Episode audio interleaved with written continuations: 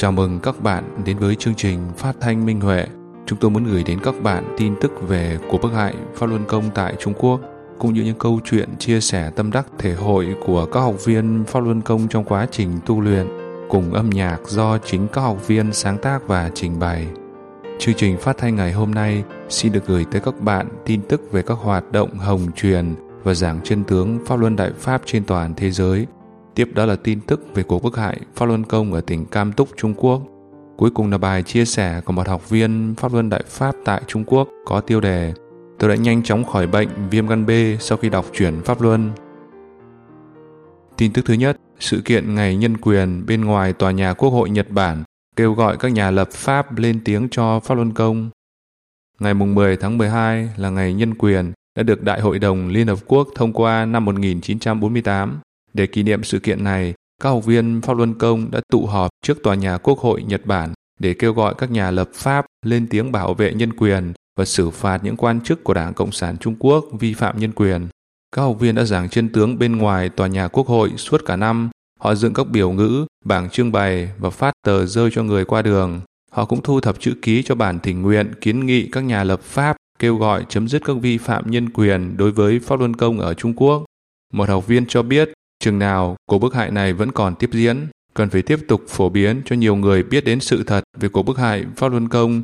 Pháp Luân Công vẫn là một trong những nhóm bị đàn áp lớn nhất và tồi tệ nhất trên toàn thế giới.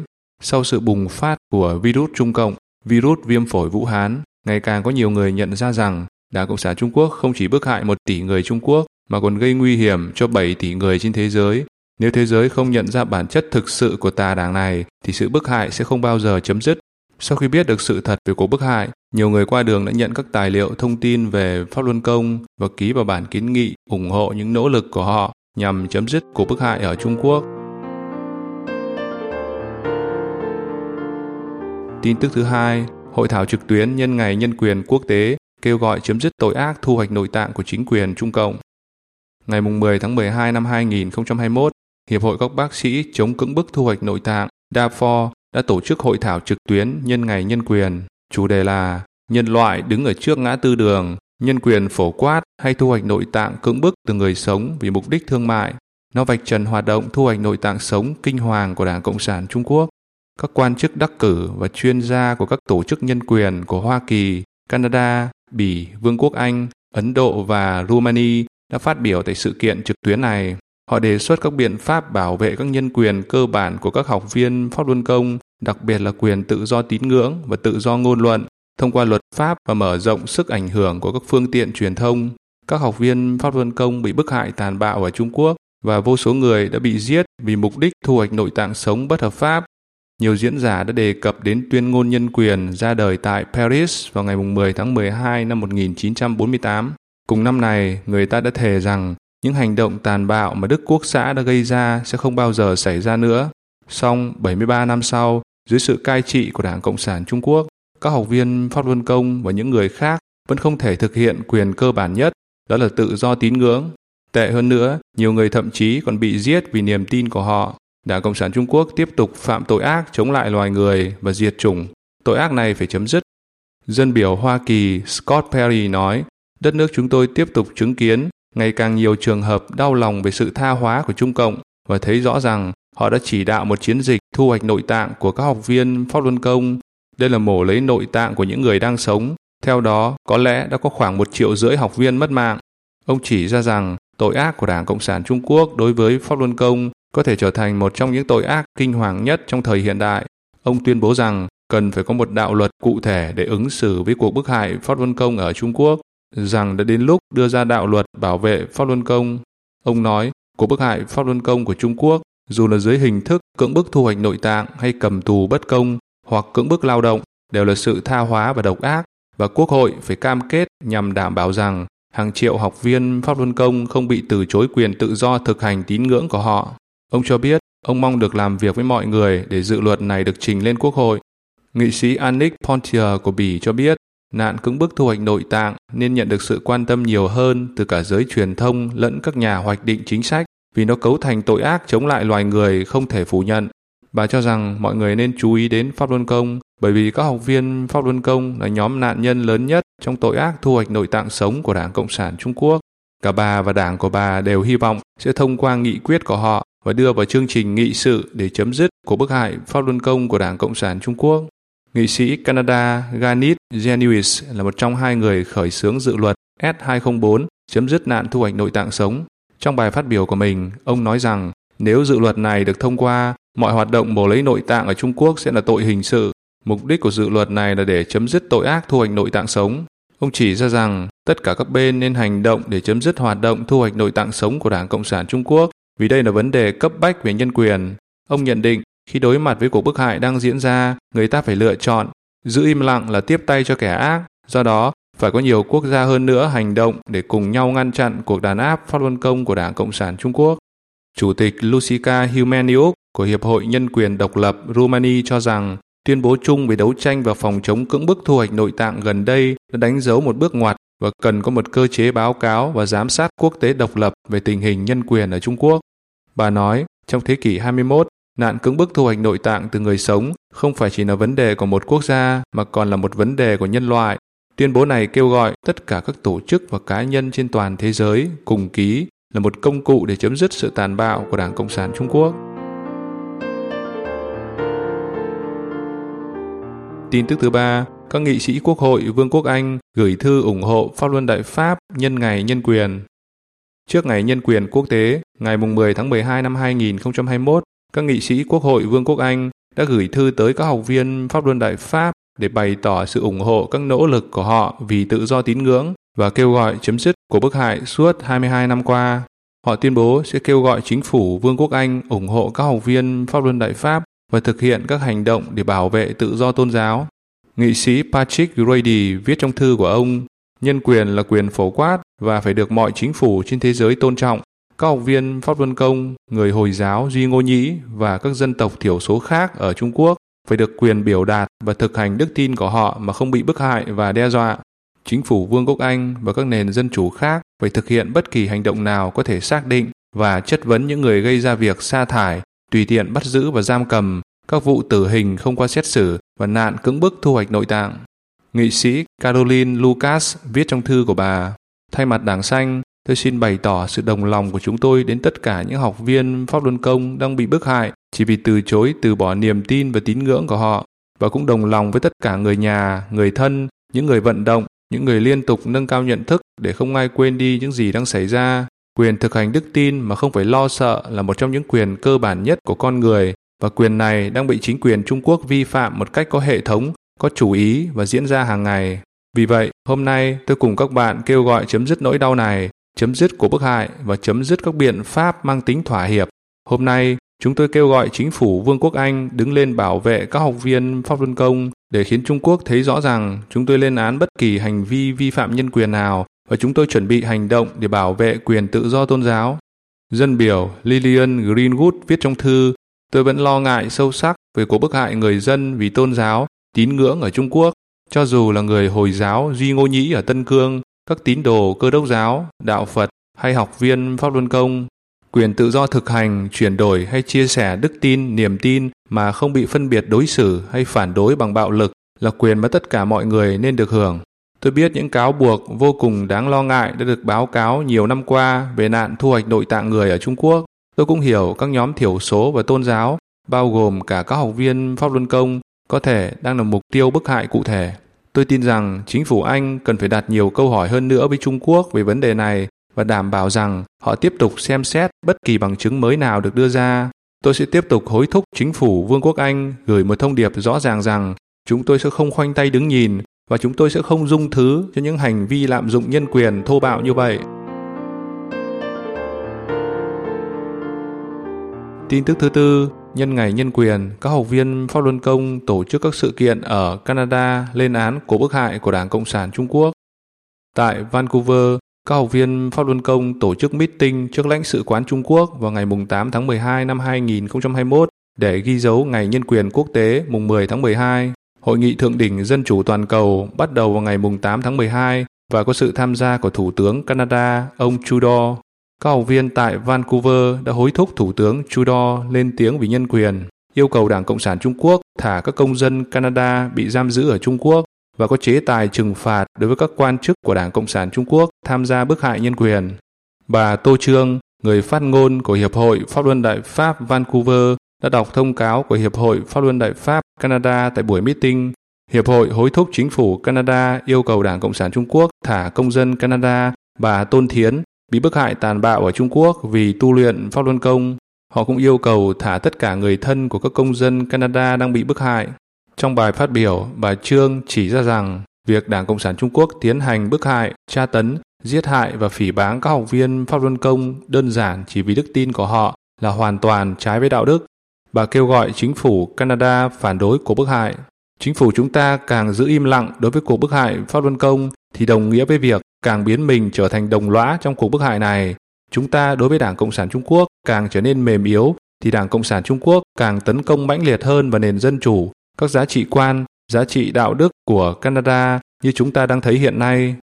Tại Toronto vào ngày 7 tháng 12 năm 2021, ba ngày trước ngày nhân quyền, các học viên Pháp luân Đại Pháp đã tập trung tại quảng trường Nathan Phillips trước tòa thị chính Toronto để kêu gọi chính phủ Canada đề cập đến cuộc bức hại Pháp luân Đại Pháp trong hội nghị thượng đỉnh về dân chủ diễn ra vào ngày mùng 9 và ngày mùng 10 tháng 12 năm 2021.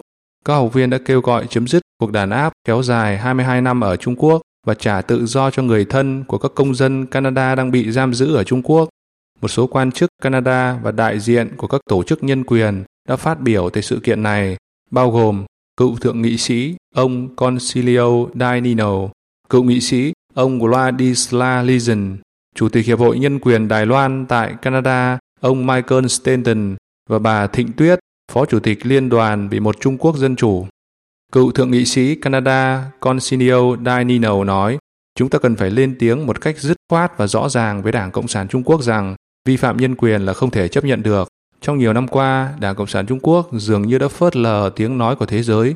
Ông giải thích đó là lý do tại sao ông đến buổi meeting này để ủng hộ các học viên Pháp luân Đại Pháp. Ông Michael Stanton, Chủ tịch Hiệp hội Nhân quyền Đài Loan tại Canada giải thích, mỗi khi đi ngang qua lãnh sự quán Trung Quốc, ông đều trông thấy hoạt động kháng nghị ôn hòa của các học viên Pháp luân Đại Pháp. Ông cho hay đó là lý do tại sao ông cảm thấy điều quan trọng là phải tham gia vào sự kiện ngày 7 tháng 12 và nhắc nhở mọi người về những tội ác mà Đảng Cộng sản Trung Quốc đã gây ra. Ông hy vọng rằng người dân Canada có thể hành động theo lương tâm của họ, lưu ý đến cuộc bức hại ở Trung Quốc và các học viên Pháp luân Đại Pháp bị ngược đãi ở đó. Tin tức thứ năm, các học viên Pháp Luân Công tham gia các cuộc diễu hành mừng Giáng sinh ở Mỹ Quốc. Vào ngày 4 tháng 12 năm 2021, thành phố Richardson, tiểu bang Texas, đã tổ chức cuộc diễu hành mừng Giáng sinh thường niên lần thứ 49. Các học viên Pháp Luân Công ở khu vực Dallas đã tham gia với một chiếc xe diễu hành được trang trí đẹp mắt, các biểu ngữ đầy màu sắc và màn trình diễn các bài công pháp. Hơn 50 đoàn đã tham gia cuộc diễu hành thường niên này, bao gồm các trường học, câu lạc bộ và tổ chức dân sự. Ban giám khảo của sự kiện đã trao cho đoàn Pháp Luân Công giải thưởng Đại Nguyên soái Grand Marshal với nhận xét rằng thiết kế của đoàn Pháp Luân Công là nguyên bản, sáng tạo, độc đáo, đẹp mắt và mang tính biểu cảm. Xuất phát từ trường trung học Richardson, cuộc diễu hành đi theo đường Coy về phía bắc và kết thúc tại đường Melrose. Cư dân địa phương đứng thành hàng dọc tuyến đường diễu hành để tận hưởng không khí lễ hội. Tâm điểm của xe diễu hành của các học viên là một bông hoa sen lớn, trong đó có các thiên nữ và các học viên mặc đồng phục vàng biểu diễn các bài công pháp. Khán giả liên tục thốt lên đầy thích thú khi chiếc xe đi qua, đẹp quá, đẹp quá. Khi nhìn thấy các biểu ngữ rực rỡ có nội dung Pháp Luân Đại Pháp, chân thiện nhẫn và Pháp Luân Đại Pháp Hảo, nhiều người đã nhận tờ rơi để hiểu thêm về môn tu luyện. Là trung tâm của nhiều công ty công nghệ cao, Richardson có một lượng lớn dân cư châu Á một cặp vợ chồng lớn tuổi người Trung Quốc cho biết họ rất vui khi thấy Pháp Luân Công trong cuộc diễu hành và nói thêm chúng tôi ủng hộ các bạn. Một người đàn ông lớn tuổi khác giơ ngón tay cái lên tán thưởng các học viên và nói tuyệt vời. Nhiều người vừa mỉm cười vừa vẫy tay chào các học viên. Ở Baltimore, tiểu bang Maryland, lễ diễu hành mừng Giáng sinh thường niên lần thứ 48 diễn ra vào ngày 5 tháng 12 năm 2021. Cuộc diễu hành có sự góp mặt của hơn 160 đoàn với hàng ngàn người tham gia. Một khán giả lần đầu tiên thấy đoàn diễu hành của các học viên Pháp Luân Đại Pháp cho hay các học viên đã mang năng lượng tuyệt vời đến cho sự kiện này. các học viên đã mang năng lượng tuyệt vời đến cho sự kiện này và chân thiện nhẫn chính là điều mà thế giới cần. Năm ngoái, lễ diễu hành mừng Giáng sinh thường niên đã phải tạm hoãn bởi COVID-19.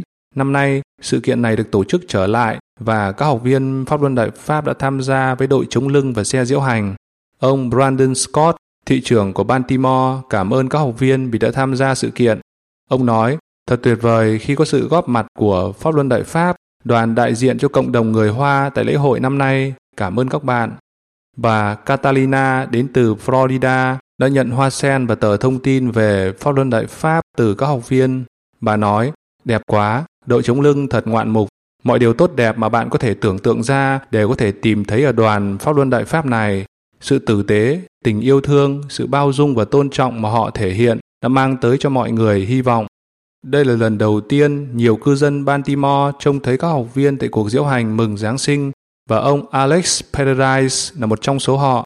Ông nói, đây là lần đầu tiên tôi thấy các học viên Pháp Luân Đại Pháp. Họ thật tuyệt vời. Tôi rất vui khi thấy họ tới đây.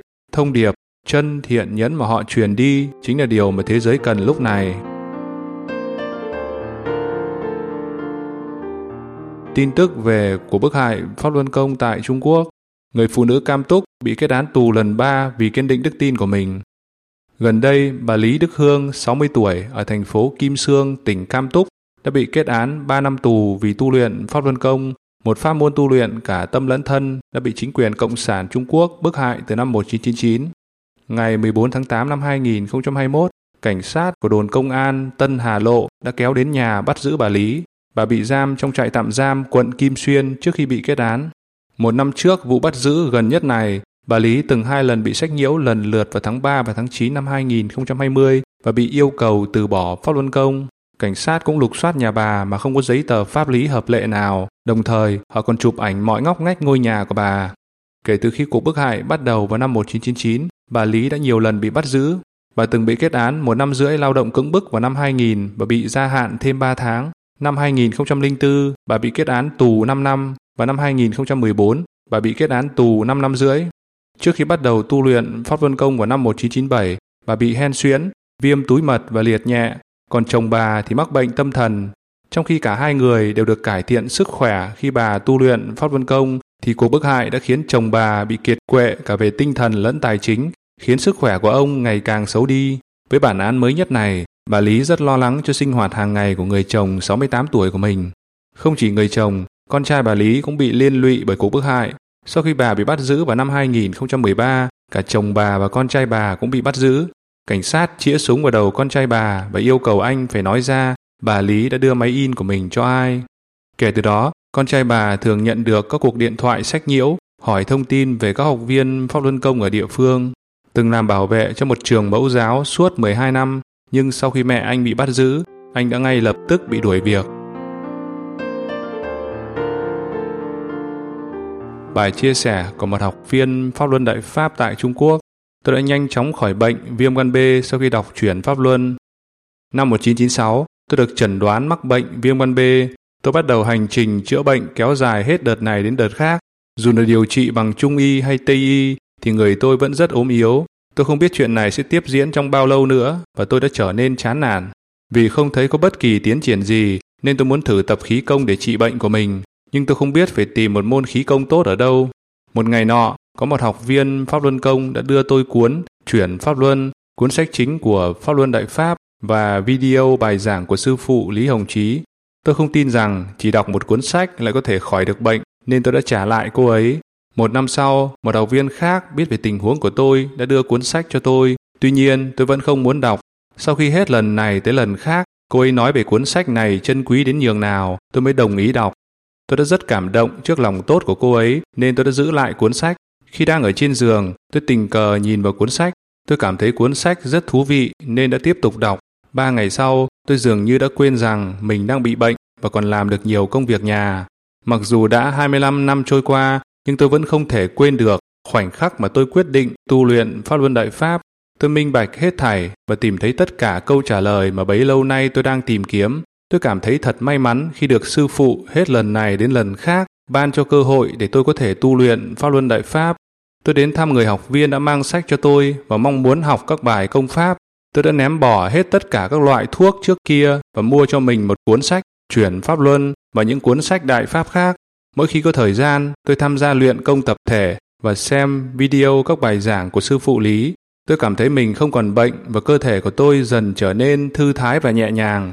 Sau nửa tháng, tôi đã đến bệnh viện kiểm tra và kết quả xét nghiệm trả về đều bình thường. Tôi đã bắt đầu chiều theo tiêu chuẩn, chân thiện nhẫn và sự hiểu biết của tôi về Pháp dần trở nên sâu sắc hơn. Tôi đã luôn cố gắng đề cao tâm tính để trở thành một người tốt hơn. Sau đó, tôi đã khỏi tất cả các bệnh khác mà tôi từng mắc phải như viêm họng, viêm xoang, viêm âm đạo và viêm túi mật. Tại đây, con xin được cảm tạ sư tôn đã từ bi cứu độ, cảm tạ Đại Pháp đã cho con một thân thể khỏe mạnh. Kể từ đó, tôi đã chiều theo Pháp để hành xử trong công tác cũng như khi ở nhà. Tôi làm việc chăm chỉ và xem nhẹ lợi ích cá nhân. Tôi không bao giờ buôn chuyện hay xung đột với người khác. Tôi luôn nghĩ cho người khác trước và không so đo lợi ích trước mắt. Khi gặp mâu thuẫn, tôi lùi lại một bước. Tôi sống rất hạnh phúc và cảm thấy cuộc đời tôi trở nên mỹ diệu khi tôi tu luyện Pháp Luân Đại Pháp. Cảm ơn các bạn đã lắng nghe chương trình Phát thanh Minh Huệ. Để tìm hiểu thêm nhiều thông tin hơn nữa về tình hình của bức hại Pháp Luân Công tại Trung Quốc, cùng các câu chuyện chia sẻ tâm đắc thể hội của các học viên Pháp Luân Công trên toàn thế giới, xin vui lòng truy cập trang web vn.minhui.org.